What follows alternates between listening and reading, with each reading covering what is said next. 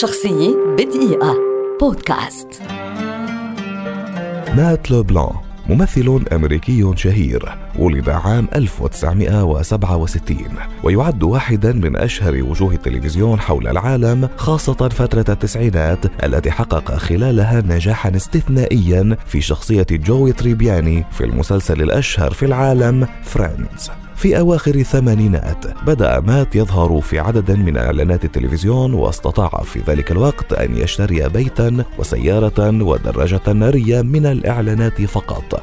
ليشارك بعد ذلك في عدد من المسلسلات التلفزيونية ومنها ليلة الحركة الذي امتد لمئة حلقة وكذلك شارك في عدد من الأعمال الأخرى ومنها المعجزة عام 1990 والابتعاد عام 1991 لكن النقلة النوعية الاستثنائية في حياته جاءت حين حصل على دور جوي تريبياني في مسلسل فريندز عام 1994 والذي استمر لمدة عشرة مواسم.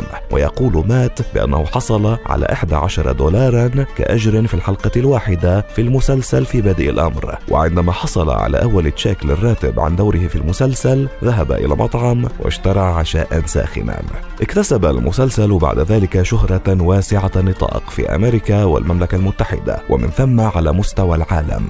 وبعد انتهاء فريندز ظهر مات في مسلسل جوي بالشخصية ذاتها استثمارا لنجاحها الكبير. واستمر المسلسل لموسمين ولم يظهر مات على الشاشة الصغيرة منذ مسلسل جوي الذي توقف عام 2006 شارك مات في عدد من الأفلام السينمائية ومنها أد ولوست إن سبيس وهو يملك الآن شركة فورت هيل للإنتاج التلفزيوني والسينمائي مع شريكه جون جولدستون. والذي يجب الاعتراف به هو أن مات لوبلون لم يستطع الخروج من نجاح شخصية جوي تريبياني وبالتالي لم يتمكن من تحقيق نجاح يذكر خارجها. شخصية بدقيقة.